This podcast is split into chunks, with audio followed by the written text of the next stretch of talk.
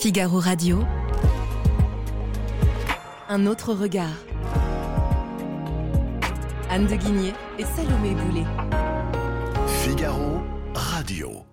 Bonjour Anne de Guigné. Bonjour Salomé Boulet. Retour dans le passé cette semaine, dans votre chronique Un autre regard, vous nous parlez d'un essai de Keynes écrit il y a près de 100 ans. Oui, j'ai voulu vous parler de Lettres à nos petits-enfants. C'est un essai que Keynes a écrit en 1930 et dans lequel il se projette 100 ans plus tard, c'est-à-dire en fait plus ou moins de nos jours. Il estime dans ce livre que ses lointains descendants, d'où le titre mes petits-enfants, vivront dans un monde environ 8 fois plus prospère que le sien. Et donc il pense qu'à cet horizon, bah, donc aujourd'hui, nos besoins primordiaux seront tout à fait satisfaits et que les hommes pourront alors se consacrer aux œuvres de l'esprit, étant complètement libéré de toutes les questions financières. Et alors, est-ce qu'il a vu juste? Bah, Vous voyez bien, Salomé, que nous continuons un peu à travailler. Donc forcément, il y a une part du scénario qui ne s'est pas réalisée. Il faut lui reconnaître, ce qui n'est pas si simple sur 100 ans, que du côté de l'économie, du scénario macroéconomique, il a plutôt raison, parce qu'en fait, sur très longue période, les salaires réels, c'est-à-dire corrigés de l'inflation, ont cru d'environ 1,5% par an dans les économies occidentales, donc sur plus de 100 ans. L'idée qu'on est aujourd'hui dans une société 8 fois plus prospère qu'à son époque, grosso modo, c'est vrai. En revanche, par contre, on le voit bien, nous continuons de travailler. Alors pourquoi? Soit on peut se dire que Keynes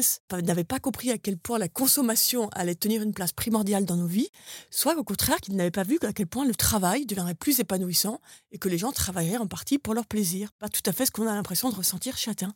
Et ce qui est très intéressant, c'est qu'il y a un excellent économiste de l'université de Berkeley aux États-Unis, John Steinson, s'est justement intéressé à cette question. Pourquoi Keynes s'est trompé? Son papier, donc, qui est sorti il y a 15 jours, est assez passionnant. Il explique d'abord que d'un point de vue économique, quand les revenus augmentent, cela peut provoquer deux réactions qui sont en fait contradictoires. D'un côté, donc la valeur d'une heure de travail augmente, ce qui peut vous inciter à travailler davantage puisque votre travail est plus valorisé. D'un autre, vous devenez plus riche et du coup, vous pouvez avoir envie de dédier plus de temps à vos loisirs. On voit bien que c'est cet effet que Keynes a largement valorisé. D'accord. Et la réalité correspond à cette théorie plus ou moins. Donc ça c'est là, en effet la théorie. Donc vous avez l'heure de travail euh, est mieux valorisée et donc vous avez deux réponses des économistes. Mais ce qui est intéressant, c'est qu'on voit qu'en fait les sociétés font des choix très différents, ce qui prouve bien qu'il y a aussi d'autres paramètres qui rentrent en jeu. Par exemple, aux États-Unis et en Europe, ces dernières années, le nombre d'heures travaillées a évolué de manière parfaitement opposée. Dans les années 1950, les Français et les Allemands travaillaient en moyenne 1630 heures par an, les Italiens moins, 1370, et les Américains beaucoup moins, 1280. Donc à l'époque, Français et Allemands consacraient 27% de leur temps en plus que les Américains à leur activité professionnelle. Mais en quelques décennies, la tendance s'est parfaitement inversée. vous le savez, on dit bien aujourd'hui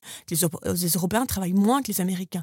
Et c'est dans une proportion assez étonnante. Au début des années 2000, les Français travaillaient ainsi environ 990 heures par an, les Allemands et les Italiens un peu plus de 1000, et les Américains 1330. Mais alors, comment expliquer cette Ah bah c'est tout l'intérêt du papier de Steinson. Comme c'est un bon économiste, il a la modestie de pas nous donner une réponse toute faite, mais il explore différentes pistes, ce professeur de Berkeley. Donc il refute d'abord l'argument un peu trop facile du biais culturel. Vous savez, on pourrait dire bah oui, les Francs en France, c'est un pays agréable, on n'aime pas beaucoup travailler, ou les Américains parfois le disent d'ailleurs, les Français sont si paresseux, c'est pour ça qu'ils travaillent pas. On voit bien que ça tient pas la route, puisque dans les années 50, les Français travaillaient énormément, bien plus que les Américains. Une culture ne se déforme pas comme ça en quelques décennies. Donc l'économiste préfère chercher du côté peut-être des syndicats, vous savez, qui ont été très très présents en France dans les années 70 et 80 et qui ont notamment beaucoup influé dans l'augmentation des semaines de vacances. Il travaille aussi, enfin Steinson, il travaille, réfléchit aussi sur l'idée qui est très forte en France, qui a été très forte notamment au moment de la loi sur les 35 heures, donc l'idée que le temps de travail pourrait se partager, que ça permettrait de réduire le chômage. Donc cette idée qui reste dans le débat français pourrait inciter certains Français à travailler moins. Il explore encore le poids de l'État-providence, qui offre une grande protection aux Français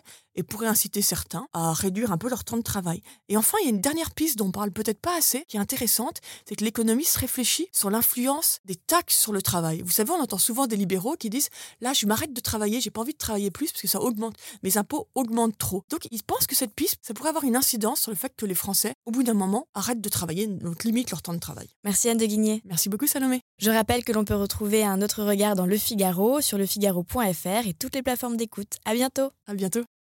Nos ados ont vu tous les Miyazaki. Ils rêvent qu'on les emmène au Japon. Alors je vous donne rendez-vous au musée Ghibli à Tokyo, où vous serez transporté dans l'imaginaire du studio. Incroyable. Mon mari, lui, rêve de s'immerger à fond dans la culture nippone. Après un cours de dessin manga avec un artiste, je vous propose d'assister à une cérémonie du thé. Waouh. Et pour une expérience unique jusqu'au soleil levant, je vous ai réservé une nuit dans un joli ryokan avec un dîner traditionnel.